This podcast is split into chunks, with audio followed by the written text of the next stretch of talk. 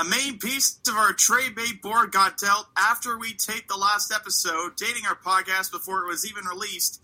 Uh, so we'll talk about that. Thank you, Marc Bergevin.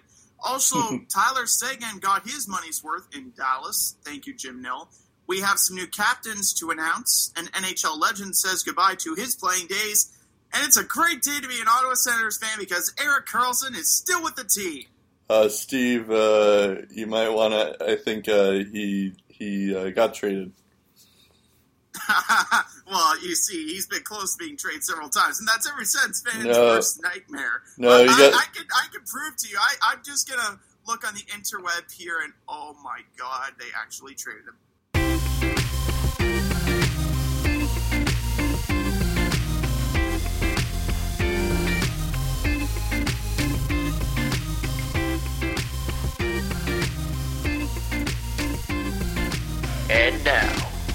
It's time to lace them up. Here's Brett and Steve. Welcome to the show, everybody. I'm Steve Ellsworth, and I'm dying inside. I'm Brett Dubuff. And we're going to talk about the Erik Karlsson trade, I guess, and Yeah. possibly the end of the Ottawa Senators as we know it. But first, before we do that, let's delve into the Hockey Hall of Fame Book of Trivia. Brett, are you ready for this week's question? Yes. Okay, question 26, if I can find it here. Uh, da, da, da. Okay. Prior to Sidney Crosby and Evgeny Malkin doing it with the Pittsburgh Penguins in 2006 2007, which Hall of Famers were the last teammates to win the NHL scoring and rookie scoring races in the same year? Is it A, Bobby Hull and Bill Hay with the Chicago Blackhawks. B. Bryan Trottier and Mike Bossy with the New York Islanders. C. Mario Lemieux and Jaromir Jagr with the Pittsburgh with the Pittsburgh Penguins. Sorry, or D. It never happened before Crosby and Malkin did it. That's a. I always. I never have any idea on any of these. Uh, let's just say it never happened before with Crosby or Malkin. Uh, it did happen before, and it was Bobby Hull and Bill Hay with the Hawks. That's a tough question, though. I, my second guess would have been Mario, but yeah, that that is a tough question. Yeah, yeah. Uh, so Bobby Hull. You know, you, you, you can criticize Bobby Hull for his personality, but eh, heck of a hockey player. yeah, but I mean, he was also a domestic abuser. But yes, you're right. You Yeah, that's what I mean by that's what I mean by personality. Right, right. Um, the uh, okay, yeah. So to start things off, uh, Karlsson finally gets traded. It was actually um, so. As a Bruins fan, I know all too well about uh, trading superstars. So this is this is actually no, this is Steve's like second time, right? Because like Jason Spezza was traded, uh, Alfredsson was well, Alfredsson went through free agency. Um, but this might be the biggest trade in Steve Sens fan life. But this is like to me, this is like uh, Joe Thornton or Tyler Seguin. It's like, all right, I've been through. I, I know what it's like, Steve, um, somewhat. Um, but Erik Karlsson gets traded to the Sharks. Um, also, Joe, to join Joe Thornton. Speaking of Joe Thornton, um, and Francis Perron for Chris Tierney, Dylan DeMelo, Josh Norris, Rudolph Balcers, um, a 2020 conditional first, a 2019 conditional second, and a 2021 conditional second as well. I'll get through all the conditions in a second. Um, I just wanted to say that this is already a better return than what the Bruins got for Joe Thornton and arguably what the, a better return than uh, Tyler Seguin, although we'll see. Um, if the Sharks miss the playoffs this season, that 2020 first will be a 2019 first, um, and that's because the Sabres have the Sharks pick in if they make the playoffs. Um, that's through the Evander Yeah, Kane that, trade. that was through the Evander Kane trade because he signed an extension. Right, and it was like for some reason it was like through 2020, um, even though it could have, or it was a 2019, even though it could have been a 2018. Um, but uh, it was all that trade, that pick was in lottery protected. So, um, so like, let's say the Sharks don't somehow don't make the playoffs. Uh, the Yeah. Sens get the 2019 first, and then the Sabres get the 2020 first. Um, the uh, Karlsson, and then if Karlsson signs an extension with the Sharks, and the Sharks make the the uh, the Stanley Cup final, the 2020 second becomes a 2021 first.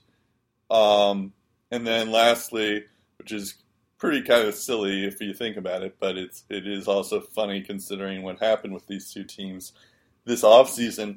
If Karlsson is on an Eastern Conference team at any point this season, the Sens will get an additional first round pick no later than 2022. Um, and otherwise known as the Hoffman Clause, if you remember back in, I think it was June, maybe, maybe it was early July, where uh, Hoffman gets traded to the Sharks because they, I guess, the Sens wanted to offend, uh, to um, to kind of uh, persuade Karlsson staying. So they trade him over to the Sharks. And then uh, the whole reason why they did that was because they didn't want him in the Eastern Conference and in his division and in the same division. Um, and then the Sharks just uh, treated him again, um, like within hour, within an hour, uh, to the Panthers.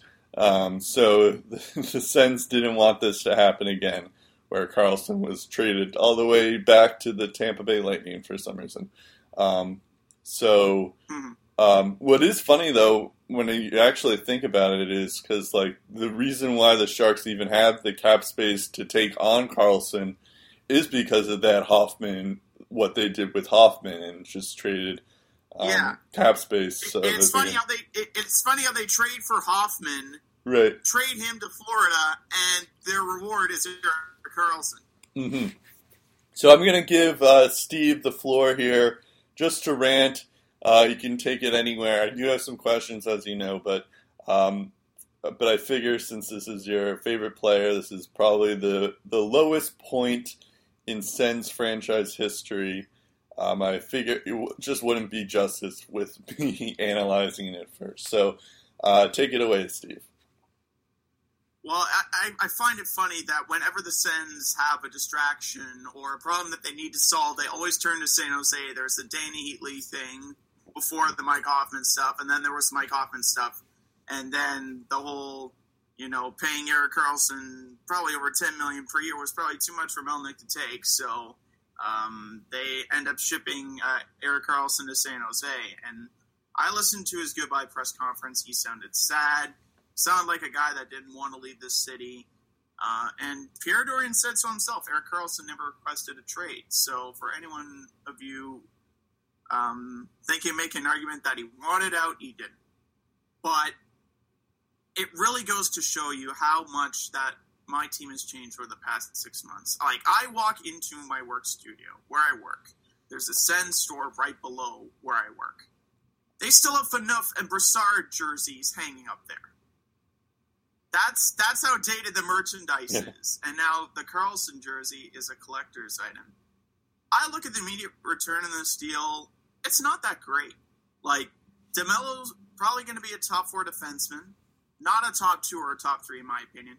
Chris Tierney got 17 goals and 40 points last year, which were career highs, and he hasn't been in the league that long. So I guess they're banking on uh, more upside from him. But right now, he's in between a top six, bottom six, fourth.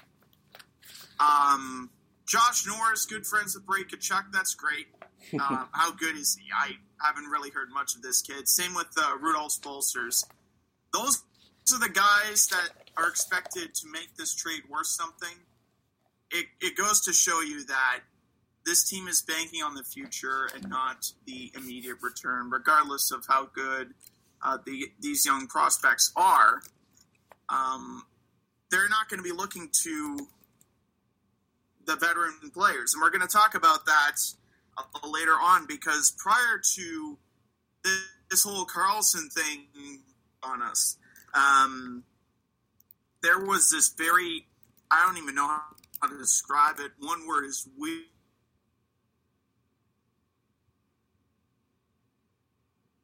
And that this franchise is going in, and I, I, I got enough quality in this trade. Like, like, like I said, you don't are going to turn into. Karlsson didn't even get 30 points in his year. We didn't know he's sort of a hockey player. So rookies are a different breed. You know, they might have one good year and they might not be able to live up to that one good year, or they may start off slow and then slowly pick it up. It's evaluate uh, some talent when when you don't really know what you're getting, and that's the danger of going this young approach. Because I, I, I get that the Sens want to get young and they want to get fast, but it, you're asking for trouble if you're trying to get too young, too fast.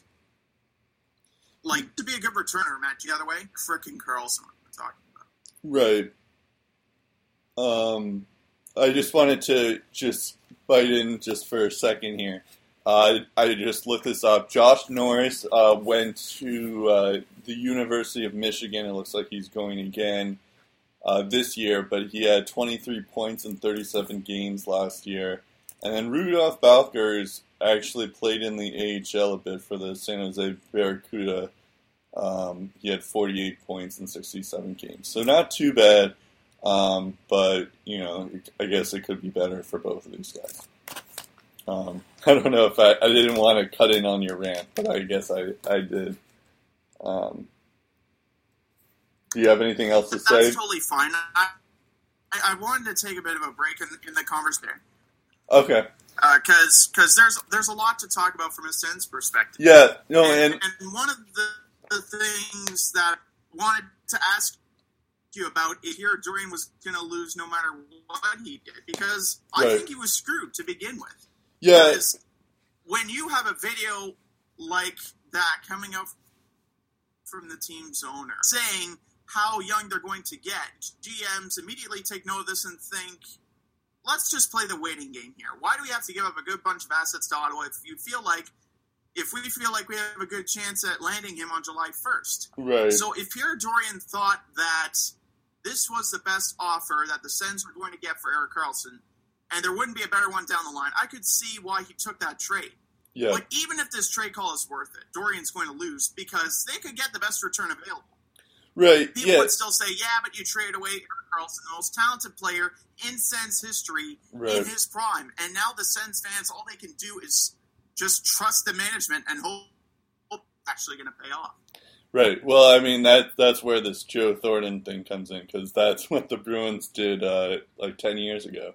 Um, but yeah, no, you're right. In terms of like, I don't think like when you're gonna like, tr- it wasn't necessarily that they traded Karlsson or like the return they got because we all knew the return wasn't going to be as good as it should be because it's you know Erik Karlsson we're talking about, um, or it isn't even really like I don't know just the whole like factor of like just just being it. It was just more like um, you know you have this owner Melnyk who um, who is cheap um, and historically cheap. And then uh, Erik Karlsson said about a year from now, a year ago, that like, oh, I'm going to be paid what I'm worth, and that's fine because you know he deserves to be paid what he's worth, and that's that's unfortunately that's something that Melnyk uh, didn't feel like he uh, he wants to pay that. So.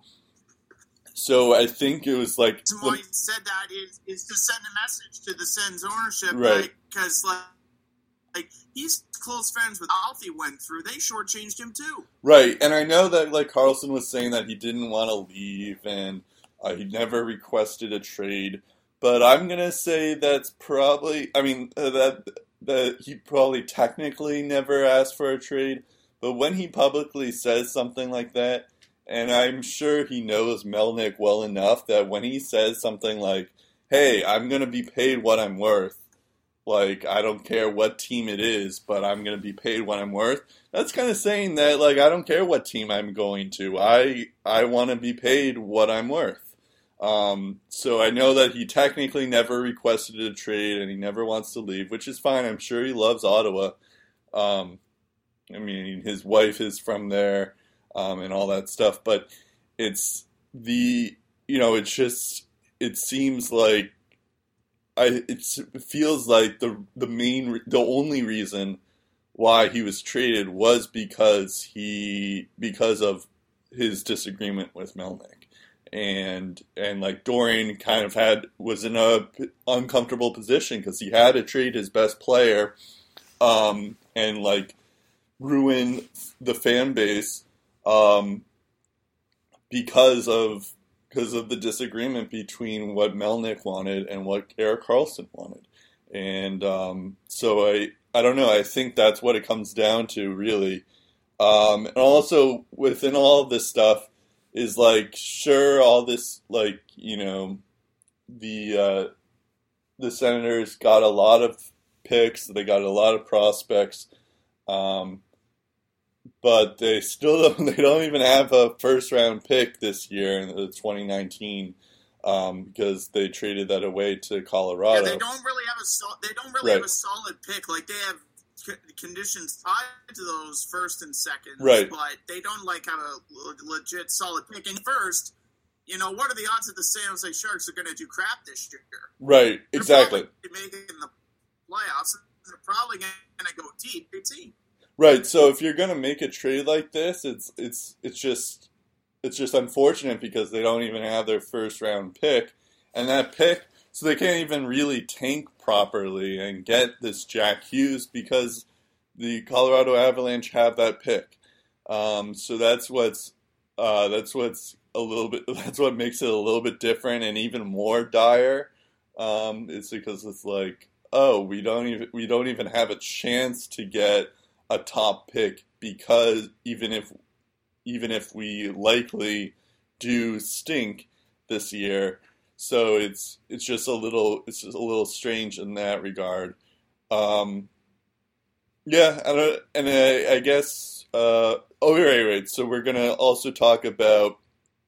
So apparently, um, Steve did mention this a bit um, beforehand. Was that Melnyk um, and Borowetsky, Borowiecki um, had a video, which was a little weird too, because Melnyk was wearing like a jersey, and it was weird too, because it's like, why is Borowiecki even um, interviewing him? Because like he's not really a face of the franchise, kind of thing. Like I could understand if it was Duchene or if it was Mark Stone. Um, it would be funny if it was Erik Karlsson there, but it, it would just or like even like Craig Anderson or something. But like Borowiecki, he's like a third pairing guy. Um, it, it was just a strange thing to have him be the interviewer of Melnyk.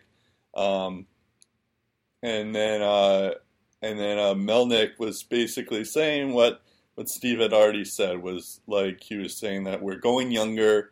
Um, and he can't wait for fans to see this rebuild um, and all that stuff. And mind you, this was like two days before Erik Karlsson gets traded, so it was all like everything was like they were kind of like trying to save face into.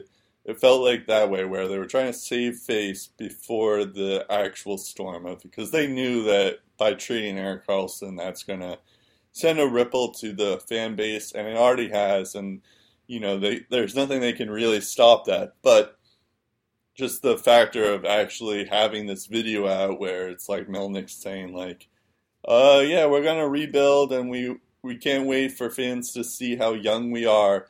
It's just like it was just a weirdly tone deaf um, video there.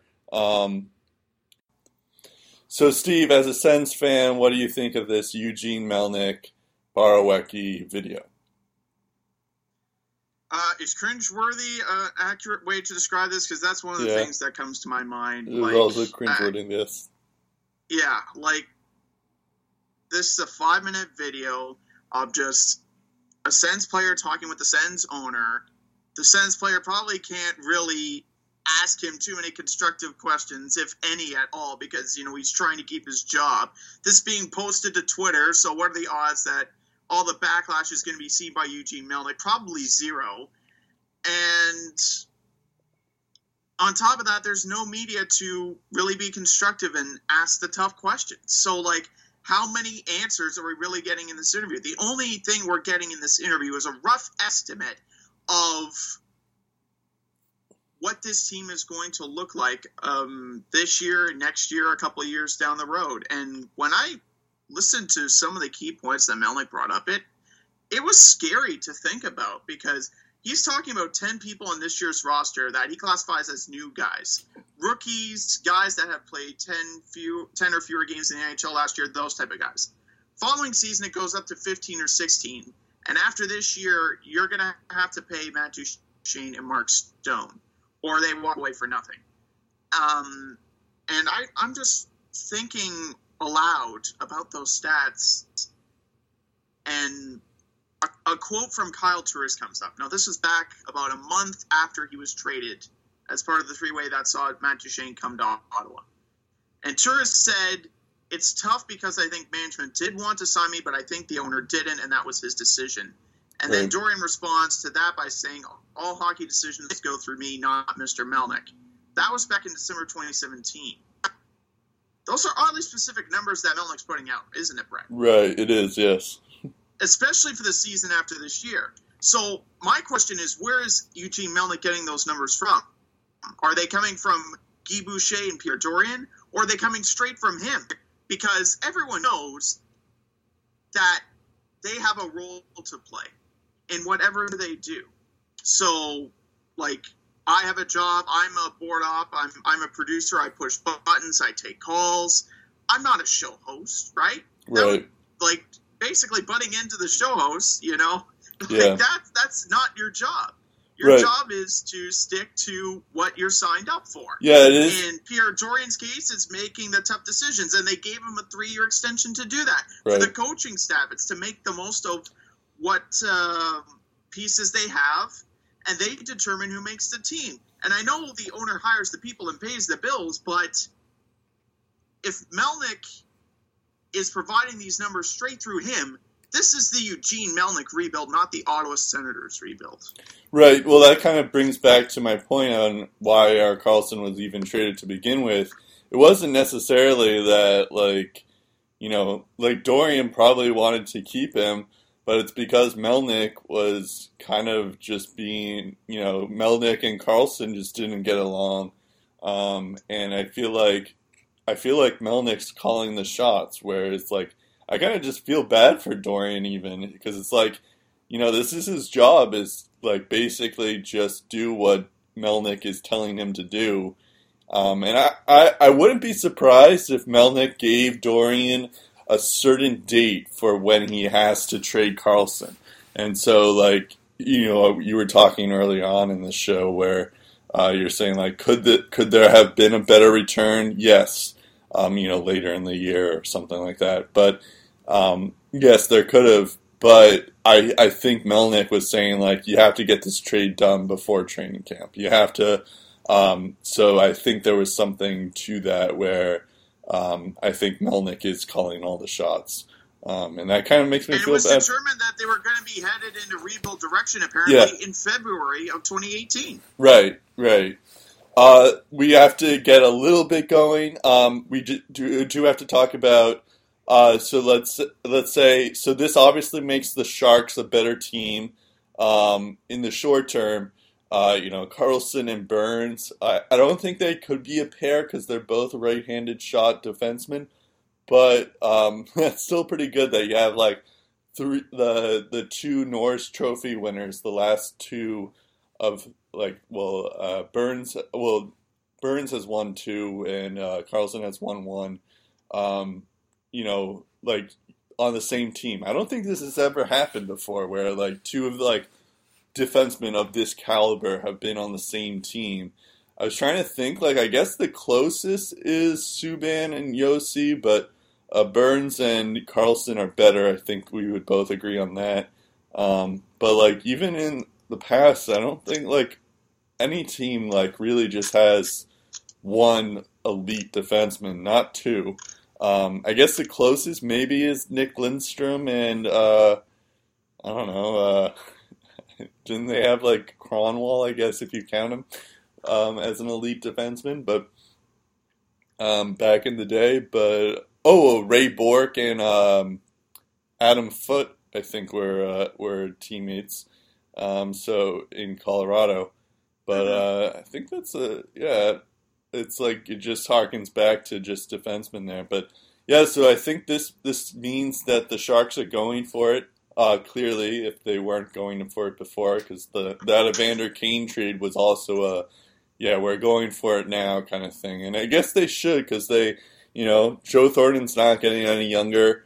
Uh, Pavelski as well is pretty old too. But um, the one concern I do have for the Sharks is just their goalie. I don't know if Martin Jones is gonna can be that guy for them uh, come playoff time. But uh, we'll see. You know, it's getting Karlsson's a good start, and um, it'll be interesting to see because you also have Vlasic, and Vlasic is you know, I mean, Burns and Karlsson aren't as great defensively, although Karlsson has been better later on in his career. Um, but Vlasic is like the true defensive guy there. Justin Braun's pretty underrated in terms of defense, so um, so they definitely have a, de- a strong defensive core. Um, but I don't know if they necessarily um, just the goalie. That's a pretty important um, aspect of things, and I'm not sure if Martin Jones is the right guy.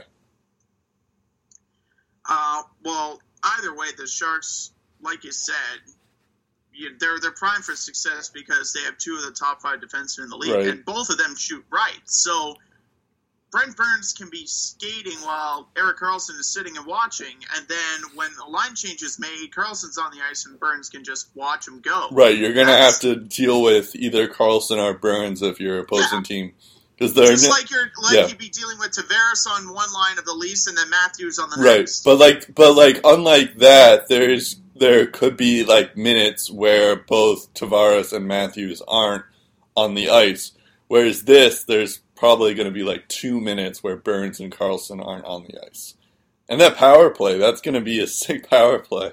Uh, too, because you have Burns and Karlsson, and then you probably have like yeah, the, Couture, Pavelski, and uh, Evander Kane or something. yeah, yeah, Yeah. And Evander Kane is a good shot generator. So is Brent Burns, Erik Right. Karlsson as well. So Yeah. like they they've got a lot of power uh, for sure offensively, and as well they have still have Marc-Edouard Vlasic who is a quality shutdown defenseman that I don't think gets enough credit for the work that Yeah. he does. Like he. he- Like in the playoffs against Pittsburgh, he was char- in charge of shutting down Sidney Crosby. Right. So he, he's getting the big defensive assignments still. Yeah. And what's also important to note is that the Sharks, out of the two, like I know LA is pretty good and Calgary and Edmonton are pretty good. Vegas has added some pieces, but they're going to have their work cut out for them Yep. whenever they're taking on the San Jose Sharks. Yeah. No, you're right. And the San Jose Sharks are they're they're in my opinion in the exact opposite position of where Ottawa is. Everyone probably wants to play for the San Jose Sharks. Like how could you not play for the San Jose Sharks with True. the type of the team that they have? Yeah. And you look at the and you look at the Sens defense here with the absence of Karlsson, you're going to have Cody Ceci getting more ice time.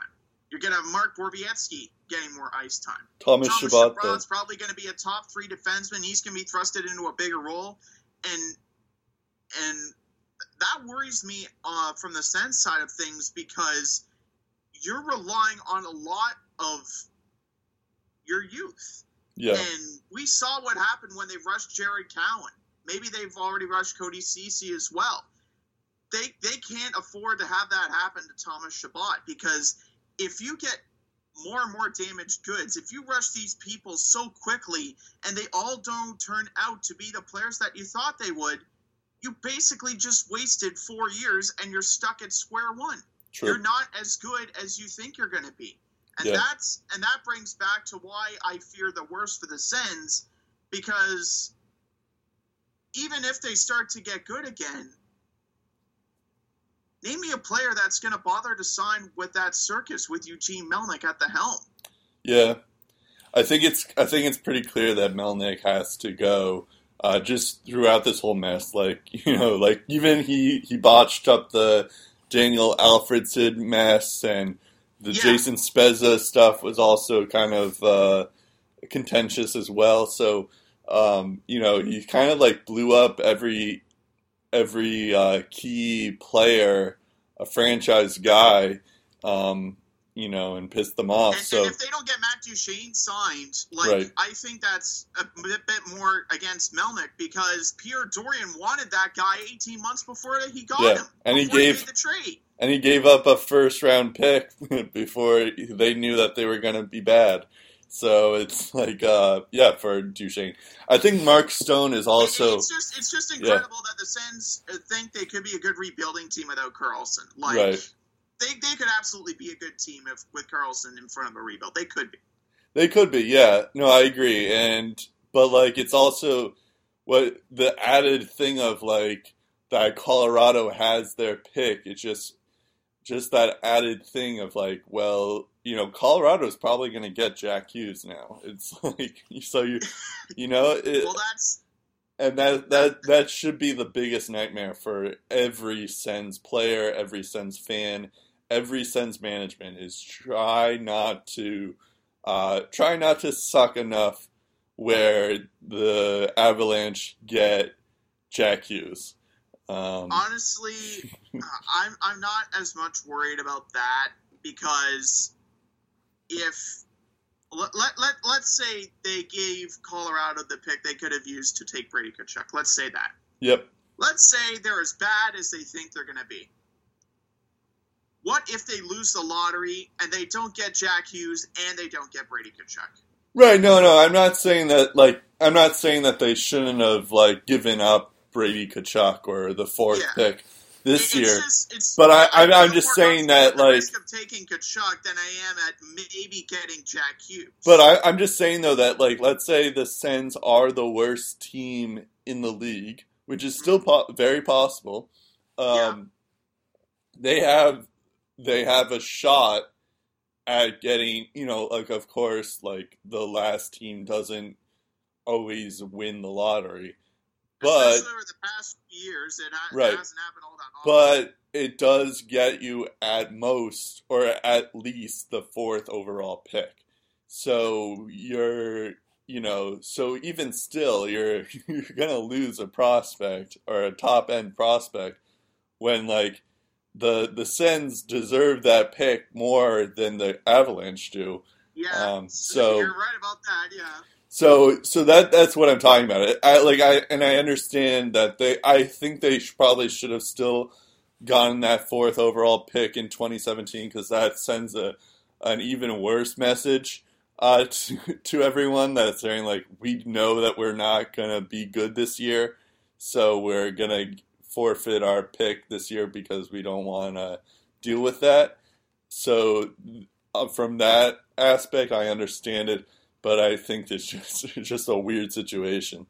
yeah. Um, I think they would be trying to save face at that point, just like they'd be saving face with Right. the with the Mike Hoffman situation too, just to make it seem like they were trying to keep Erik Karlsson and do their dil- due diligence when in reality they were probably going to get rid of him anyway. Right. Yeah, so as for the Sharks and the Sens, I don't want to say that the Sens are going to win the get the draft and I don't want to say the Sharks are going to win the Stanley Cup because I still feel like it's so early and you know, but um, at the same time I think the Sharks are probably the favorite for the Western to be in the Stanley Cup final. Um, and I think the uh, uh, assuming everything goes well, and I assume the Sens are going to be a bottom dweller um, this season. Um, and I mean that I mean that kind of already didn't really change um, from this trade. As for long term, the Sharks don't have a first round pick for a while now. It seems like whether it's the Sabres or whether it's the Senators, um, it seems like the the the, Senators are going to get a first round pick at one at some point um, if they do re-sign Erik Karlsson.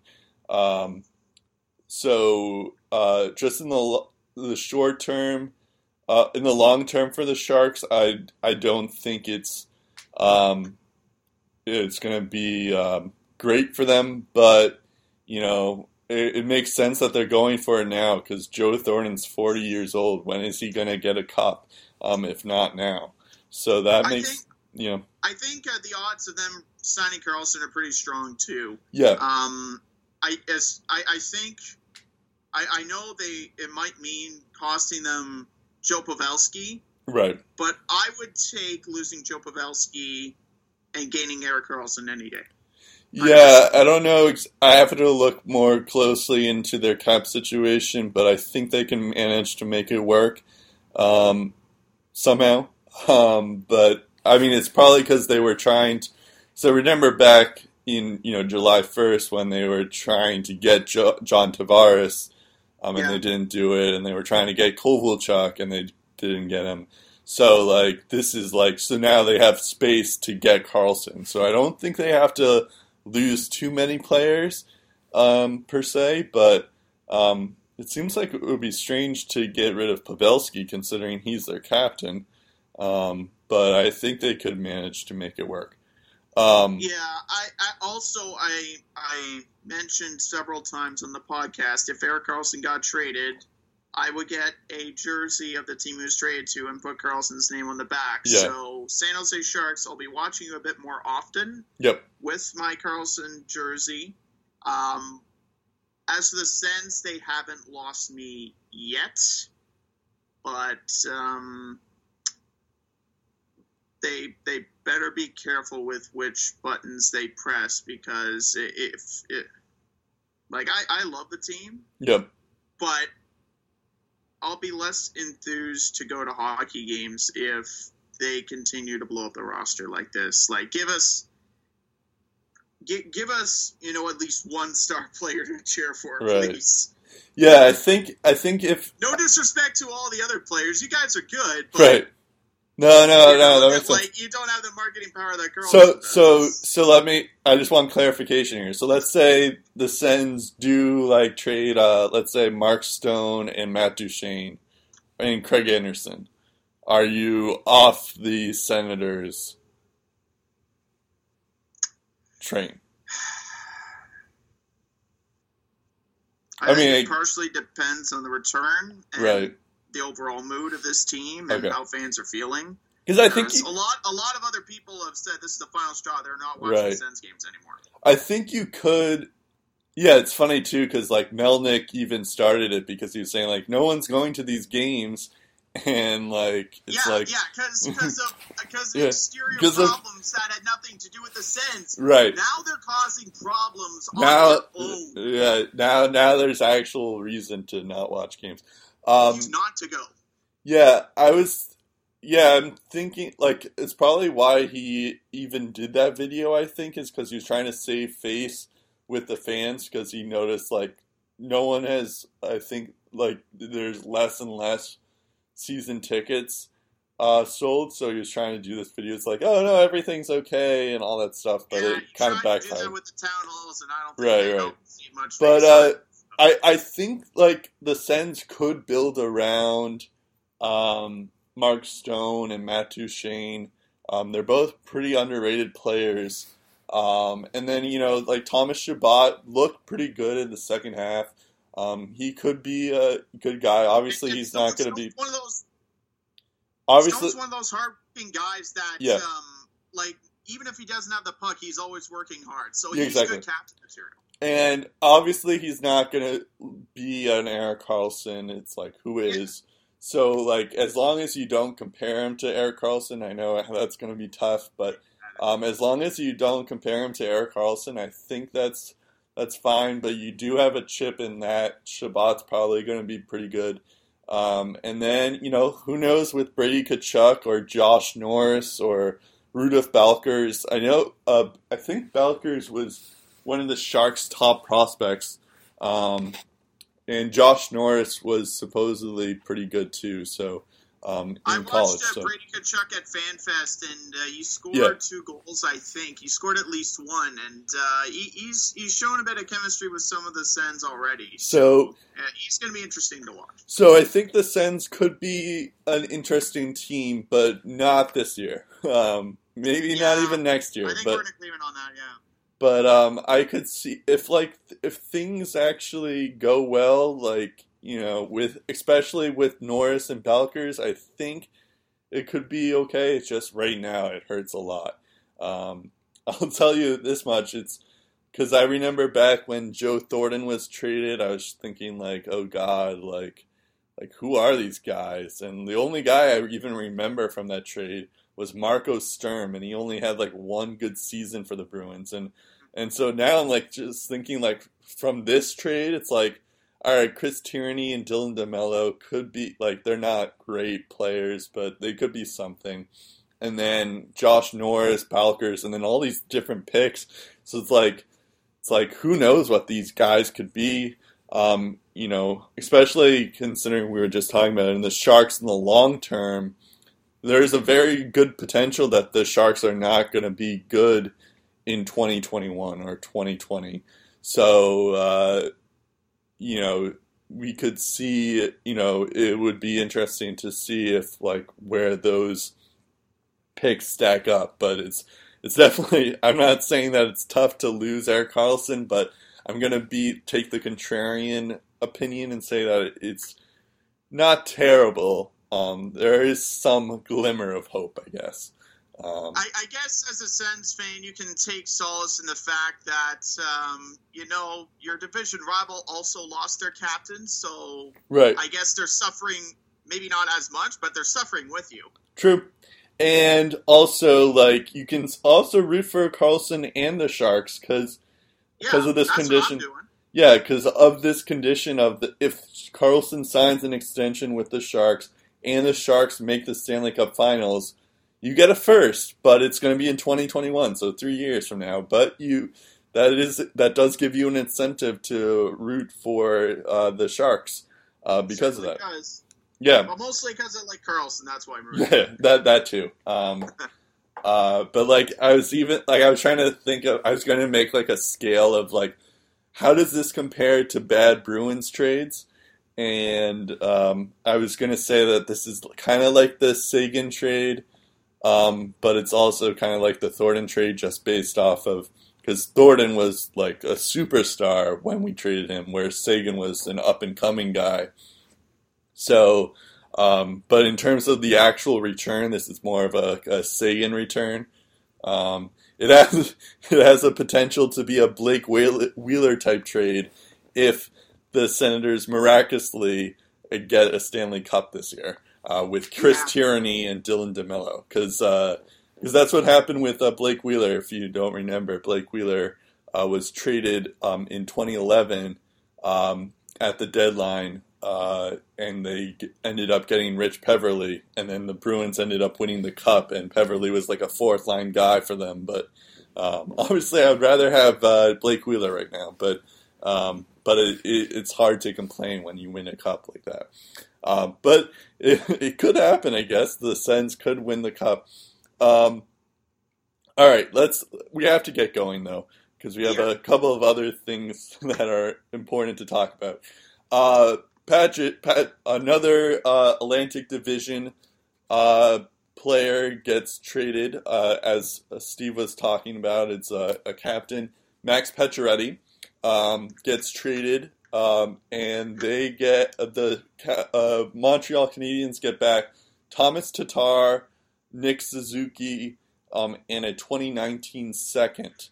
Um, so already this is a better return than what they uh, what Karlsson got um, in return, but or the Senators got in return. But um, yeah, I, I kind of like this deal. It it does make the Golden Knights um, much better than what I thought they would be. Um, you know, I remember last. Well, speaking of last week's episode, we were all talking about how like, well, if the Car- if the if Patches is going to be traded, they better get a center, um, and they you know it's it's going to be a part of their rebuild. And Nick Suzuki is that guy for the the Canadiens. So you could build around uh, however you pronounce his name, and Nick Suzuki. But I don't think it's going to be this year. Um, but it, it could be. Um, I feel like it, they they shouldn't rush them. But I mean, as a as a Bruins fan, maybe they should rush them. Uh, but uh, so um, there's that, and like you know, a 2019 second is not bad. And the funnier thing is like Thomas Tatar, because the Knights got a lot in return for uh, for uh, uh, Tatar, because they gave him like a first, a second, and a third um, in, con- in like consecutive uh, drafts and stuff. So I guess Does that make that Tatar trade worth it, or does it make it look less worse? Uh, both. I think like if you're gonna because Tatar could still be something. Um, but like if you're good, but Patches is more solid because he's he's uh Yeah, like he's a Yeah. consistent thirty goal scorer now. Right. You know what So- you're getting with Pacioretty. so like I think it is it, it is in a way that I think is this is a way of McPhee saying like okay we messed up this Tatar, but we got Patches, which is even better. So I think it's like a it's both, and also it's like the Knights ha- already have a ton of draft picks already, so they weren't even really hurt from Tatar like losing Tatar because they already have like a ton of draft picks already.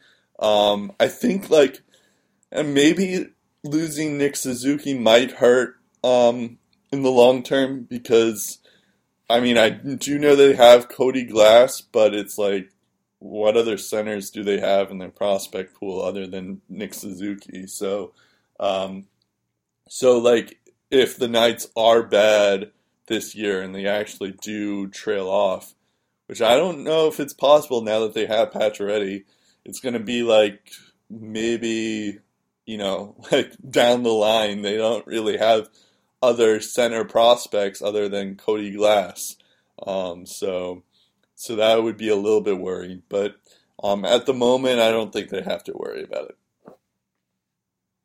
Well, taking a look at uh, Montreal's return, um, they the the, the Canadiens are, are kind of set for the future. Like like they had Poehling, they uh, they have Kotkaniemi who they got in the draft. Now they have Nick Suzuki, um, and they they also get a second round pick with no ties attached to it, like Patches say signing an extension, which we'll talk about because that actually did happen a couple of days after. oh yeah yeah Um, but but that second round pick, there was no conditions. It's straight up, you get a second round pick.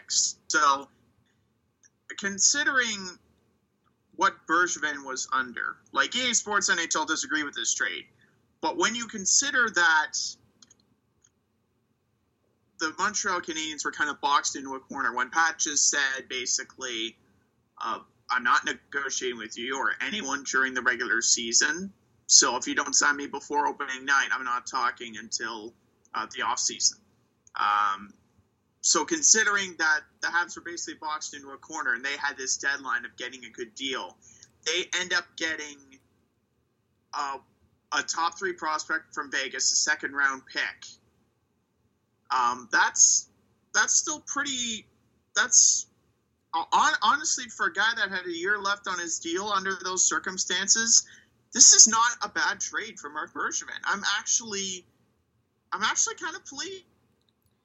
yeah no I, it wasn't that yeah no I agree it's kind of shocking because it, it's not, it's not gorgeous. It's not gorgeous. It's not sexy, but right it's it's not it's not the worst deal that Vegas could have uh, that uh, the Canadiens could have done with Vegas. Like it, it was it was a pretty good return in my opinion. yeah So, um, there, there's that, and like you said, you know, Thomas Tatar, you know, he, he could he could uh, bounce back and, and be a good, a pretty good player for them. Um, but um, yeah, like like I said, Bergevin looks very good in this trade. But realistically speaking, the Vegas Golden Knights look even better. yep Like they're not even starting year two of this project. They've already made probably the biggest trade in franchise history, George McPhee has shown they're not afraid to make big moves to improve their, their team. They're still relatively young. Um, but what this trade does is it kind of limits their ability as far as solid prospects go. It limits their ability to how much those trade because they already traded a top three. Yep. I think Cody Glass becomes an untouchable at this point. If he wasn't already, he definitely is now because, in my opinion, even if you're going after another big fish to make yourselves even better, you Yep. can't compromise the future anymore. Cody Glass has got to be a part of your future because if they trade Cody Glass and Nick Suzuki, all of that hard work to, to get themselves three solid picks, you're left with Nick Hague, who's a defenseman. Right. Yeah, that's true. And I mean that that's the only worry about is their prospect pool, but at the same time it's like they got this far for a reason. Like it's not like you have to worry about it too much cuz they still have a lot of legitimate players on the team. You know, now And they have also- They also have cap space too Yeah. because they only gained eight hundred thousand dollars in this transaction. Right. They have Marchessault, um, you know, Shea Theodore if he gets signed, and uh, they have, uh, you know, Fleury for a couple years. Maybe Malcolm Subban can be something. So, I mean, I think they're okay for the future, but it's it, it might be tough um, in a couple years. But I do agree with you. I think this was the right move because Pacioretty is a better player than Thomas Tatar is. Uh, he's a pretty consistent 30 goal scorer. Um, although last year he didn't get 30 goals, but I think he, he missed like 20 games, so um, so you have to take that into account. But um, yeah, I, I think this is a good move for Patch for the the Golden Knights because they have Stastny now and they have Pacioretty, um, and I wonder if like and so like in case um, William Karlsson and Marchessault and Riley Smith don't actually um, you know, repeat what they did last year. At least they have Pacioretty and uh, Stastny, who are veterans who can who can still perform um, somewhat, and uh, so I think that is something to look forward to um, in that sense. And I remember last week I said that the the Golden Knights aren't going to make the playoffs. I kind of want to rescind that opinion now. Um, so Well, you got- yeah. Time the season previews uh, start next week, so Yeah. you have time to readjust. True, and uh, it was also funny because we were also talking about Max Pacioretty and if he was going to be traded, and he gets traded like like a couple hours after we uh, we talk about it. Um, and uh, Yeah. spe- and uh, he gets he also gets uh, signed. Uh, Steve mentioned this, but uh, he got signed uh, for four years, um, seven million annual average value. It's a little bit much for a twenty nine year old, but it, it it'll be fine. Uh, what's going on? Uh, sorry guys, that's my phone. Okay. Um, the uh, I, if if it's if it's another NHL trade, I swear to God. no, no, no, it was just my phone. I thought um, the notification was going off, and it was just like Artemi Panarin traded. oh yeah, yeah, that, that's definitely possible. Well, actually, so that's that is a good segue because another guy we were talking about was Tyler Seguin, um, um, and uh, he gets re-signed on the same day that Erik Karlsson gets traded. Um, it was uh, it was um, eight years, nine point eight five million, um, which is kind of um, which seems about right. I thought he would get maybe ten million, but um, it seemed like after he publicly t- told the media that like he was disappointed that the Stars haven't talked to them, and the Stars were just like, you know what, eh, that's probably a good idea. Let's talk about it now. Um, so then they just worked out a deal.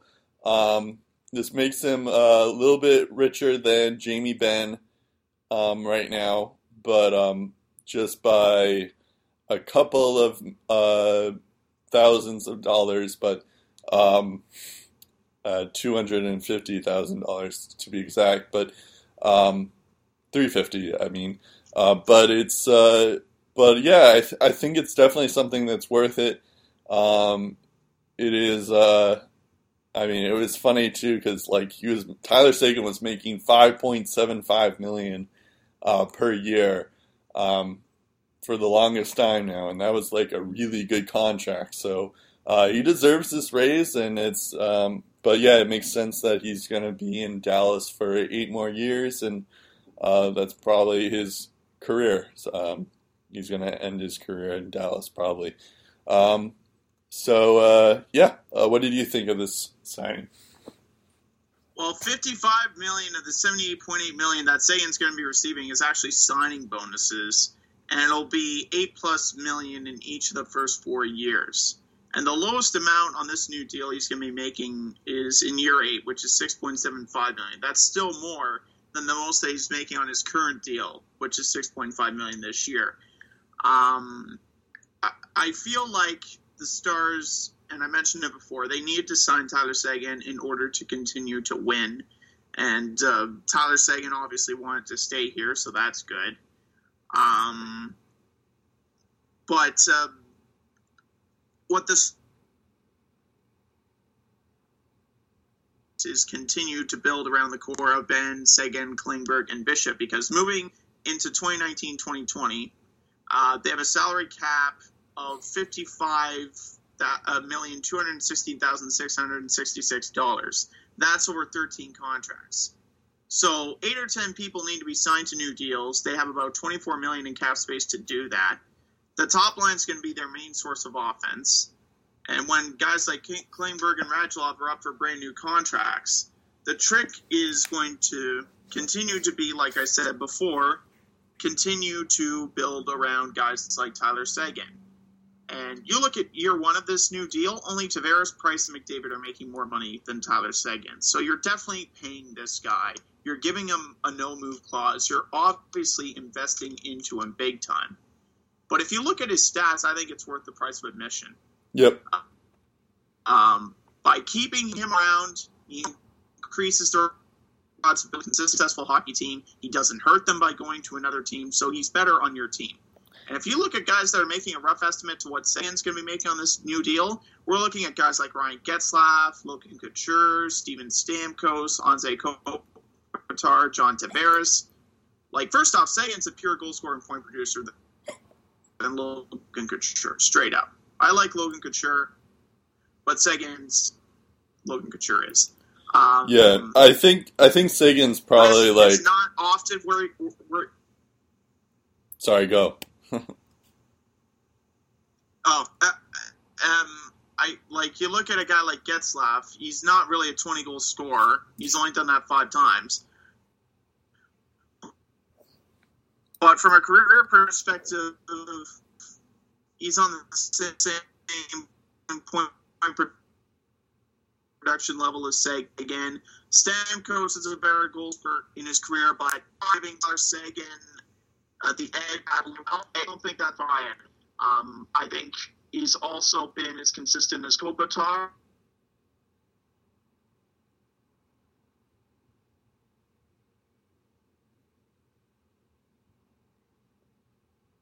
I think he's proven that he is worth close to ten million per year. Yeah, I, think so. He's probably like in the. I remember we had like a just when we were talking about the top twenty centers or something.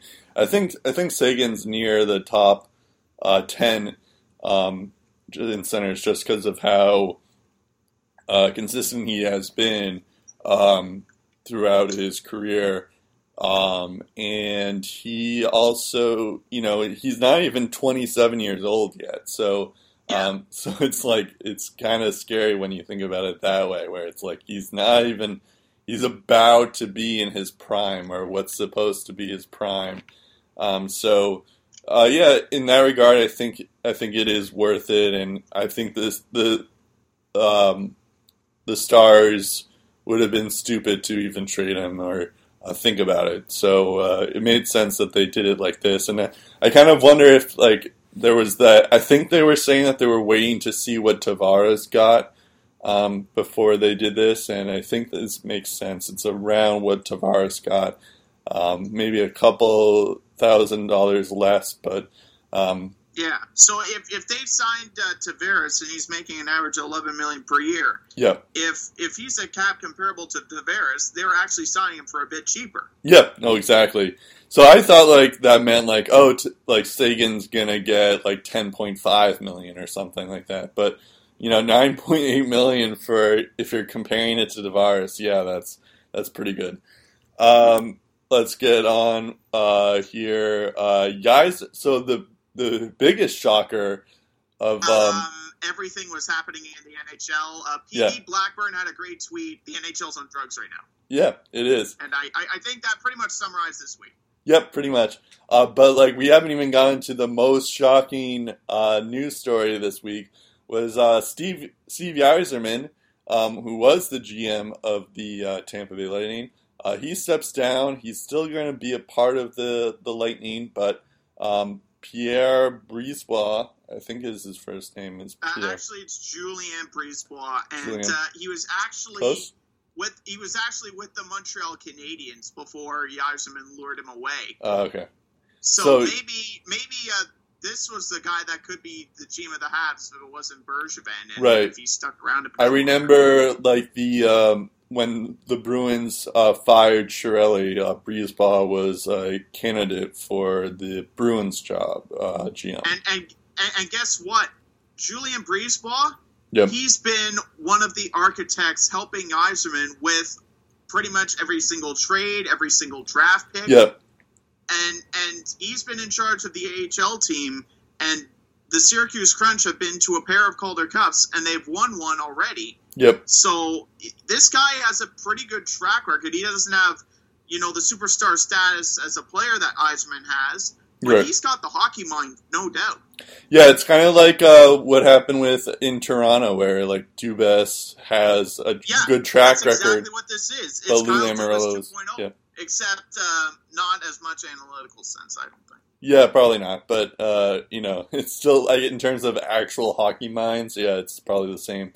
Um, but yeah, and it, it's more shocking just because you know, like the Lightning are the best team, if not the best, or uh, one of the best teams, if not the best team in the league right now. So it's just strange that Steve Yzerman doesn't want to see this through, even still. Yeah, like like why Right. out of all the times to leave, why do it now when we're Right. about to win a Stanley Cup probably this year? Yeah, exactly. So, uh, so that's that's why it's a little strange um, and shocking because it's like so it's like basically like uh, I remember back in the day when Barry Sanders retired um, in his prime. Um, so it kind of reminds me of that, or like you know, just like stepping down when you're when you're at the peak, basically. So um, that's why it's a little strange. I do wonder if maybe he. I think he did say that he wants he misses home, um, and a lot of his family is in Detroit. So I wonder if maybe he's going to go to Detroit maybe next season or something And like that. and that's obviously gonna send Detroit, Detroit Red Wings fans into a frenzy when he leaves a team like Yeah. that. You don't do it unless there's a reason, and those reasons are either to be close to family, which happens to be in Detroit, or you go back to where it all started, which was in Detroit. And Brodeur did this, um, like just a couple of weeks ago. Like Yep. he was with the Blues in assistant GM role. He had a lot of responsibilities. They wanted to give him more. He stepped aside. He takes a job in New Jersey. That's true. That's I forgot about that, but yeah, that, is a good point. Um, that, that that on top of that, yeah, uh, Austin Watson suspended oh, twenty. please be coming back. What? Did, Huh? did- I I may have missed some. What did did you say something just before that? I think I cut you off. I, I said, of course, that news about Brodeur and what happened with Brodeur and and him leaving the Lightning so abruptly. Of course, that's that's gonna fuel the fire in Detroit, and everyone's gonna be like, please, please, please mean this. This means he's coming back. Right, right, right. So we'll, we'll we'll see what happens over the course of the year. But when he says we're gonna we're gonna wait it out this year, and after that, I don't know. That that means he's not sure with with his role with the team moving forward, not just as his advisory role this year. This is probably more along the lines of he's not sure uh, if he's even going to have a role with the Tampa Bay Lightning next year. Not because he doesn't, not because they won't give it to him. They'll happily give it to him. right. It's just whether or not it's the best decision for him and his family. Yeah, I think it- I, I think that's what it comes down to. I, I, I kind of forget when he first got the GM job, but I, th- I have like 2010 yeah, when he was hired by Tampa Bay. I have a feeling that it was like one of those things that he wanted the Detroit GM job, but Holland didn't want to take it away or something. So he was just like, "All right, fine, I'll go to Tampa," and then and then all of a sudden he becomes a better GM than Holland is. So um, I, I think I think with Holland, like he's had a great run, Yeah. and Detroit really became uh, the place to be. right, But I think the writing is on the wall with Kenny Holland. They need to go in a different direction. They need fresh face. They need new leadership.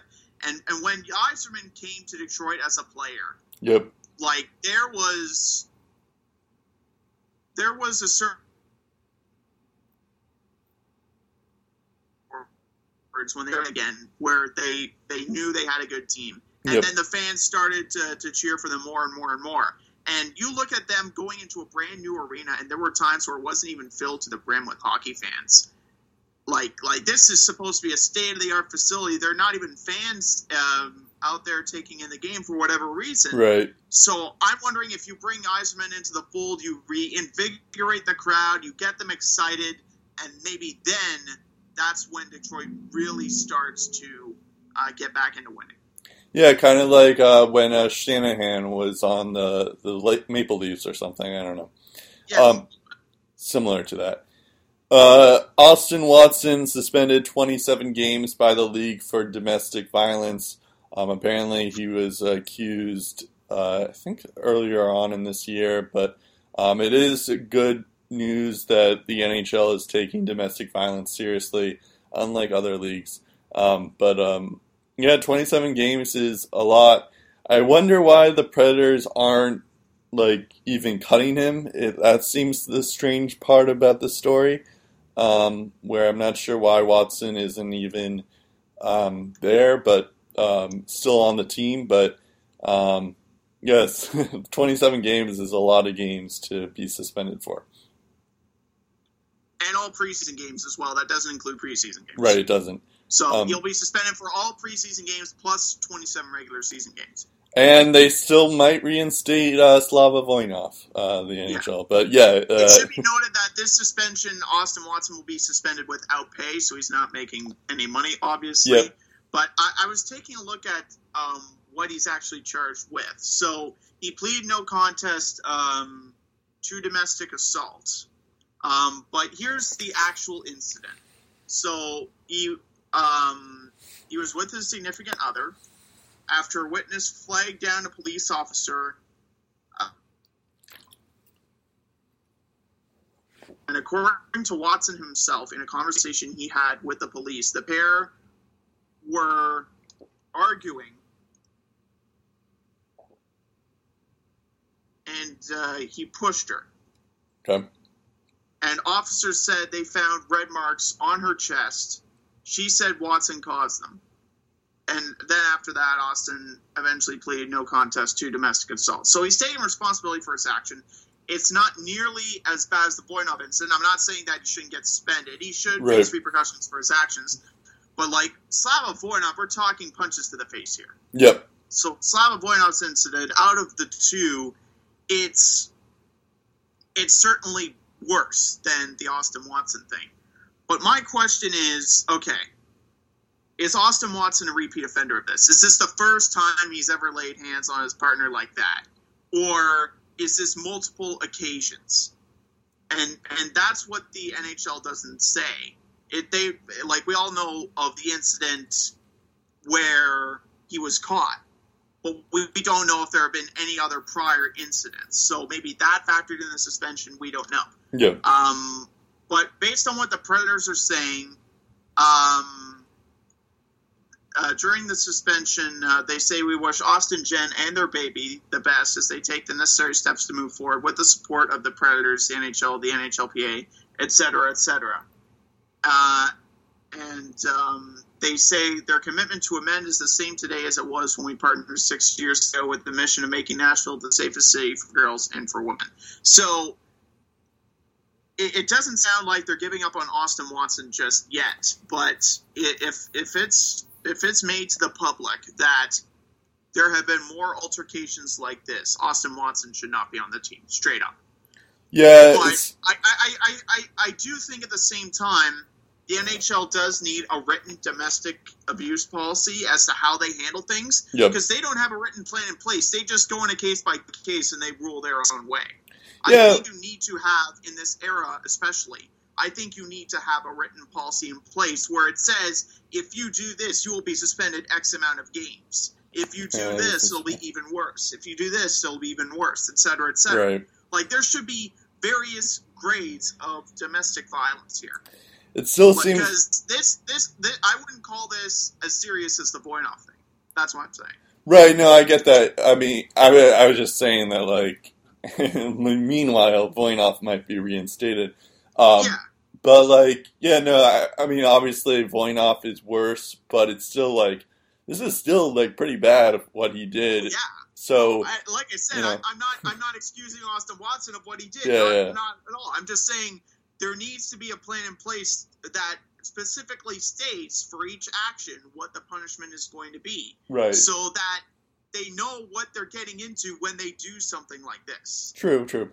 Um, yeah, I don't know. It is also just a little weird that they're even like supporting him like this. Um, so maybe there is more to this story, but um, just from the public view, it it's just a bad luck that they're even sus- supporting him like this. Like I understand, like people can change and all that stuff, and uh, you know, second chances and all that stuff, but. Um, or maybe it's just like uh, you know, maybe the uh, the woman's like somehow okay with it. I don't know, but like the just just like saying like we're in support of Austin Watson in his time. It's like he put it on himself. That that seems strange to me. But and it's not like he's like an a, um an important part of their team. Um, you know, he's like a depth guy. He's a fourth Yeah. line guy at He's not, most. thir- he's not a 30 goal scorer Right, like right. So- So in this instance, why don't you just cut him or like put him in the AHL or something? I don't know. Just like um, it just it seems strange to to even like have a statement like that. By Um, the way, uh, the NHLPA did say they would launch an appeal on Austin Watson's behalf, so this story is far from over. okay, interesting. So we'll we'll see more. So you're giving me all this information that I didn't even know. Um, yeah, I was focusing on all the other stories, um, so that that is interesting. Um, we have we have a bit of captain news here. Um, OEL is the captain of the Coyotes. Barkov is the captain of the Panthers. Justin Williams, the captain of the Hurricanes. Um, also, kind of noteworthy is um, Auston Matthews is not the assistant captain. It's Tavares, Marleau, and Morgan Rielly. Um, our assistant captains. Um, yeah, I don't know if you have anything to say on any of this stuff. I think OEL makes sense to be the captain of the Coyotes. Same for Barkov and the Panthers. It's a little weird to have Justin Williams being the captain of the Hurricanes because he's, you know, he just got there. Um, you know, I would think maybe it would be Justin Faulk, but even though I guess he's about to be traded soon, but and, and, well, funny thing about Faulk is they named him an assistant. Oh, that is interesting then. But like, I don't even know. I guess I don't even know who you would even consider a captain of the Hurricanes. It's just strange. Maybe Aho or Teravainen, yeah, I guess, because they're apparently he's the only guy they want to keep around. Or But I- Jordan- I, think or Jordan Staal. at you need to have a certain amount of leadership though. Yeah. With, with a young team like Carolina. What about Jordan gonna Staal? in- if they're if they're going to go in the young direction, they what they need is leadership, and Yeah. Justin Williams provides that.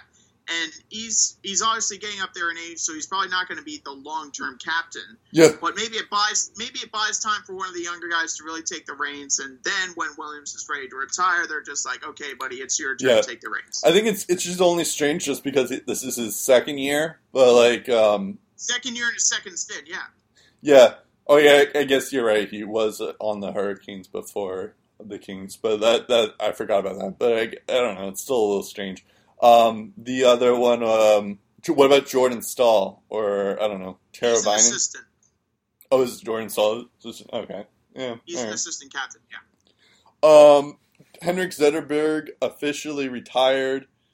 Um, or quote unquote retired, I should say. He's going to be put on the LTIR um, for the time being. Um, the Wings now have 10.5 million in cap space when you account for Franzen as well as Zetterberg, who are both going to be on LTIR. Um, so the Detroit Red Wings cap situation is fixed all because of Zetterberg's retiring. Um, having said that, he um, he can't play anymore because of his back. Um, apparently, he went to a team doctor on the start of training camp, and uh, he the doctor was just saying, "Yeah, uh, sorry, you can't play. Um, it's not a uh, you can't we we can't afford to have you uh, risk your your even further um, injury um, because of your back." So um, he is a Hall of Famer. Um, uh, in my mind, he's a first ballot Hall of Famer. Um, he won the cup in 2008. He uh, who also won the Conn Smythe that year as well, uh, King Clancy Award. It is a little upset, sad, saddening that he never got a, hundred, a thousand points, but he did get to a thousand games. Um, he had 960, 960 points and uh, in a, a thousand and eighty-two games. Um, so yeah, um, it's sad to see him go like this, but um, it is better than. I mean, it, should, uh, that it is sad, but at the same time, it's like you know the Red Wings aren't necessarily. It's not like he can. You know, at least he has a cup, and he at least had a great career. Um, so, um, uh, good luck in his future endeavors for Zetterberg. See, the thing about uh, Henrik Zetterberg is while his while his health was put into question, if I'm not mistaken, over the past four years, he did the game. So yeah. he was definitely committed to the Detroit Red Wings.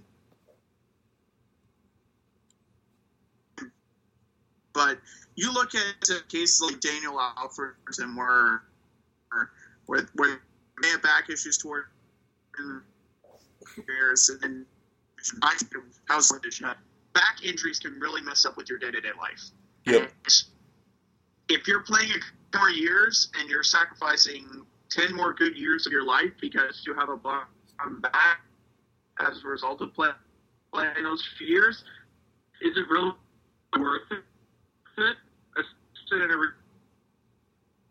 Uh.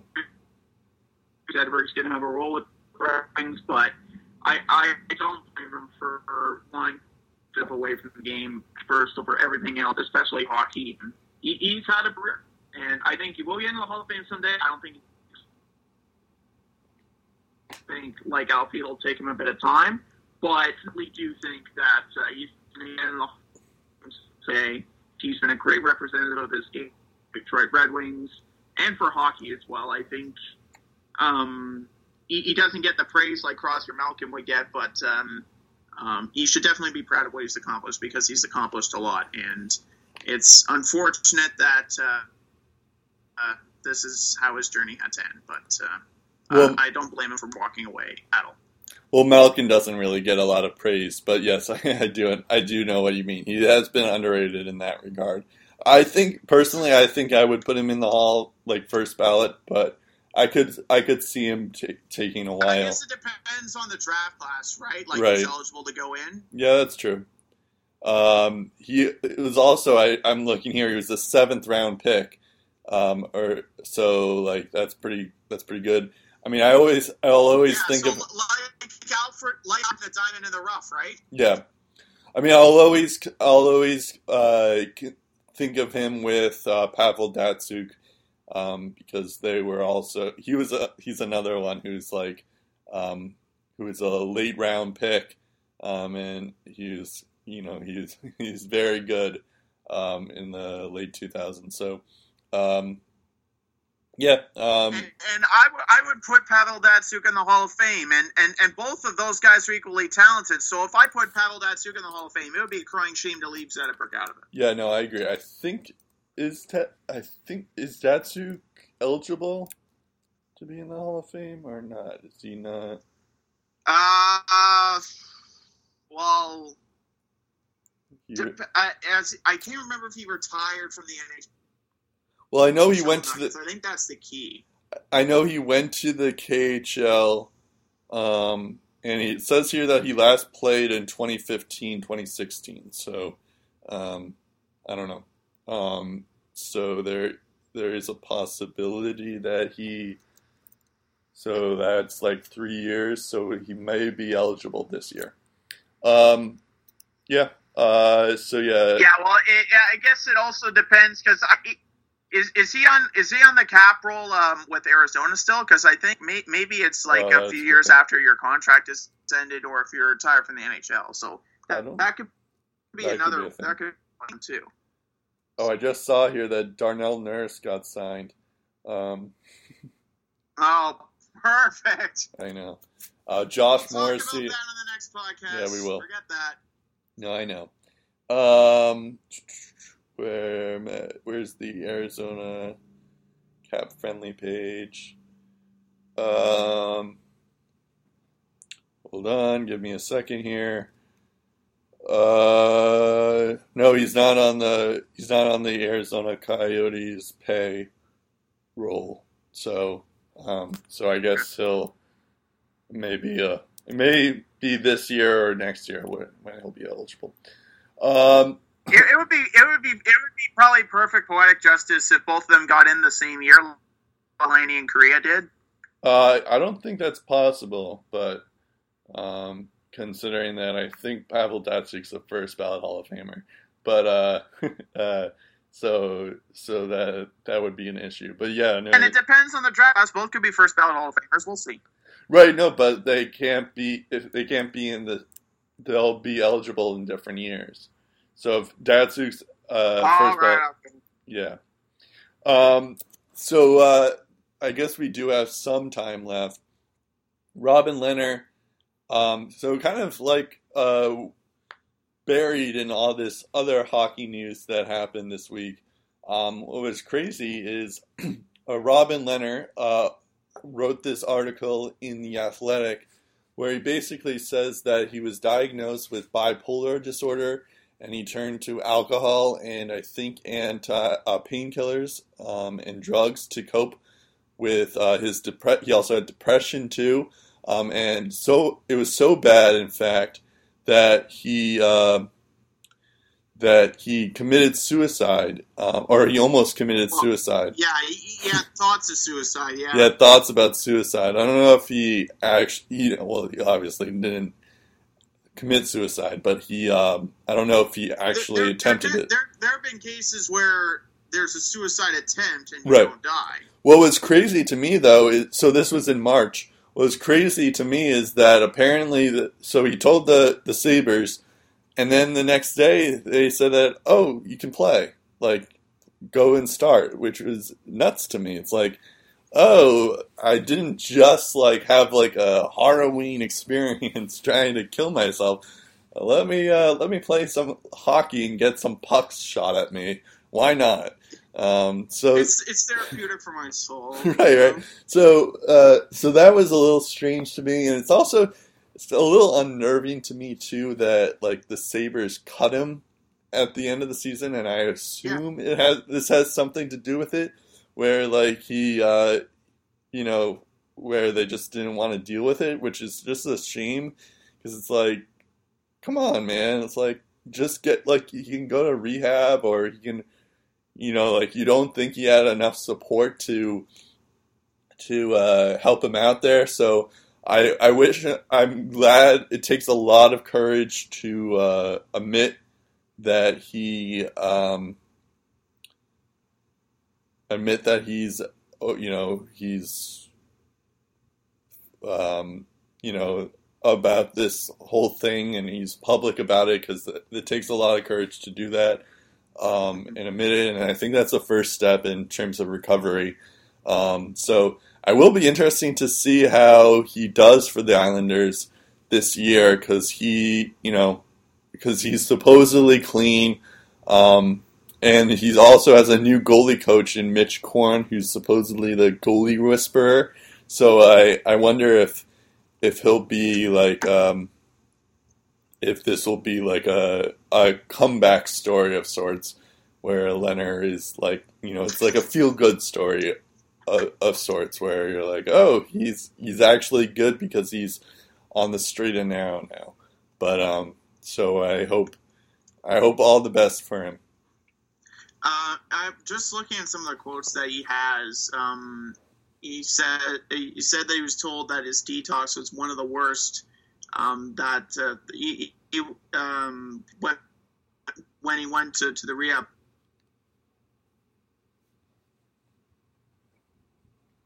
scene. Um, and he um, experience of going to rehab. The one thing, and uh, he, he describes this meeting in July where he was bombarded with questions about why he was that person or a teammate, and he, he didn't know to say anything. He just took it for hours, and he was basically being told that uh, he was a bad influence. He had less than one chance, or I'd be buried in the minors, and that would end his career. And um, he adds that it that's it's time to take a crazy person stamp from bipolar disorder and he wants people to know there's hope and desperation. There's healing and facing an ugly past. There's no shame in involving others in your battle. So, like you said, that takes a lot to do. Yeah. But you look at some of the numbers that he's put up. Like there have been times where his save percentage has been around 910 or 920. And he said that heading into this year, he's never had a sober season of hockey at the end, which is absolutely staggering to me. The That's fact crazy, that he was able to put up those numbers and battle through all of that without any medication or, or, or um, like with, without the proper medication. I mean, Yeah. and and to be battling stuff like he was battling this entire time, and we had no idea until he came out and publicly said, "Here's what I dealt with my entire life in the NHL," and like the, these are real world these are real world problems right here. Like hockey people are just as human Yeah. as anybody else. They're just as human as the president of the united states or the prime minister of canada. We're all human. We all have our problems. We um we're, we're not per- perfect. But we can get better by addressing that getting better and just talking out our pro- problems Yeah. and, and it to make that happen and be a willing and there has to be a willingness there to trust to share your story. And it's not often easy for people to do that which is why, why it takes I'm, I'm not right right now. I need help. And you know oh, in, in this society where um where crap we can be kind of like sold um you know where job like like the real world out there is a brutal, brutal place. And so i i i 100% applaud Rob and Lehner for because, like I said, it's not a tough thing to, to do. And this could, could be a very big, have a sober season and just be clear minded. Uh, this this could be a turning point in his NHL career, and, and he his career could benefit. And and I think that's the more important thing is that he's getting his life back, Yeah. not just playing the game of hockey. He's getting his lack here. Yeah, I'll be curious to see how he does this year when he's supposedly healthy. And you do bring up a good point where like he ha- he says that he's never had he's never played professional hockey sober and yet he still has pretty good statistics. I know it's like the win-loss record is not great, but like his save percentage, he had like a 920 la- uh, in uh, the 2016-2017 season. He had a 924 save percentage in 2015 2016 uh, season, even though he only played 21 games. So it's like, uh, it's just crazy that he, like, he did that all while he was not, you know, he- mentally healthy. Um, and so I do wonder, I do wonder I I will be I'm the best I'll be curious. To. I'll be curious to see how he does um, in uh, in New York for that reason. And also, it's like I, I remember like there were stories out in like b- both Buffalo and Ottawa where there were reports that he was like he was unhappy or that like he was just a mental case and he was just frustrated in things and that kind of like uh, it kind of like makes it uh, you know I don't want to say an excuse, but it's more like it gave it a reason to, oh, that's why he was a mental case, or that's why he was perceived that way. It's because he actually, you know, he has a mental disorder and he has, or he had a drinking problem and a drug problem, so that probably is not great for uh, uh, team camaraderie in that sense. So, um, yeah, and, and and you do, and that's why you know like people are so quick to judge, you know, because they they don't really know the full Yeah. story about you unless you actually talk to them. exactly. And and and and that's why you know if you if you don't tell this story, people are just going to draw their own conclusions about you and. And I, I think it's up to us as a society. Hockey players are human. We can't be so judgmental towards them because and, and this goes towards anybody. We don't know how crappy their day has been or what they're going through. You know, they could be going through, you know, someone could in their family could be diagnosed with cancer or someone um, they know one of their friends, you know, maybe a loved one is on the verge of death. Like you, you don't know the circumstances of what that person is dealing with. So, like the saying goes, if you don't have anything nice to say, don't say anything at all. And and if if you talk to them. Yep, that's true. Um, and then lastly, I don't think we have enough time for anything else. Uh, lastly, um, but we will just uh, you you wanted to mention Humboldt, um, so uh, they had their first game um, since the crash, um, and uh, it was I didn't see it, so uh, if you want to talk about Humboldt. Well, it, it, it was televised across Canada on TSN, commercial free. Our radio station picked it up as well, commercial free. Um, they were playing the Nipawin Hawks uh, for their home opener, the first game since the April 6th bus crash. In fact, they were heading to Nipawin to play Game Five of a playoff series. Uh, it was an elimination game. They were down three games to one heading into that game when their bus crashed. So just a very emotional moment for players on, on both sides. Uh, Humboldt scored the first goal. They ended up losing, outshot Nipawin, and after the game, uh, th- throughout uh, the game, um, they also had the special ceremony game where um, they honor the surviving members of the Humboldt Broncos, minus Ryan Straschnitzki, who actually said he, he wouldn't be watching the game. He, he didn't really want to um, to Humboldt anymore. And um, it's tough because he, he believes that he should be out there. So, like, for a lot of these guys, it's still very tough. And uh, they headed uh, to center ice for a ceremonial face-off. Um, two of their surviving Broncos are still on the team, Derek Patter and uh, Brayden. Um, so they took the ceremonial face-off uh, along with uh, their former Broncos teammates, um, join, joining them at center ice. Um, and um, then there was this declaration of principles ceremony before the start of the second, and then at the end of the game, uh, there was a banner for every single person that either died or survived that April 6th bus crash. And props to the Nipawin Hawks for actually staying at their bench for the entire ceremony. It was very emotional for a lot of people. Um, and uh, uh, this season is not going to be an easy one for the Humboldt Broncos, but uh, they're doing their best to get through it. Um, and I, I, I think it's it's hit the ownership hard too because their president stepped down recently uh, to focus on family. Uh, their assistant general manager days ago also stepped down. So um, th- this is an event that they're still trying to get over, Yep. and by playing through games. I think that's the only way they're going to get through it as a community. And um, they they've out, they've outshot Nipawin in the first two regular season games that they played. So they they definitely got a lot of hockey still, but. Um, I think mental hurdles are going to be the biggest challenge for this team this year. Is just um, finding the joy in, in playing hockey and honoring this team the best way that they can because um,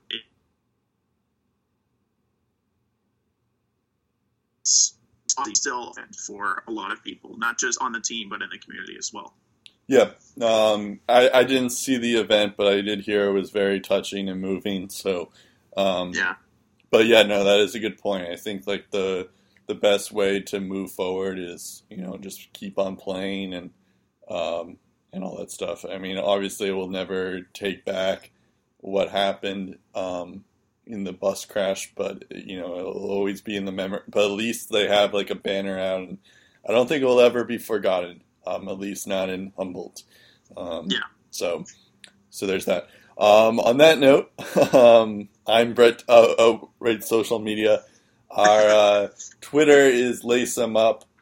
Um, our Facebook or Lace Up Podcast. Our Facebook is Lace them up. Um, we probably will, will get to doing uh, our season previews probably next week. Um, yeah. But uh, and we might have a guest coming over. We'll see. We have to reschedule and figure out the scheduling. Um, but uh, yeah, so um, I'm Brett Duboff. I'm Steve Ellsworth. We'll talk again in episode 138 of the Lace 'em Up podcast.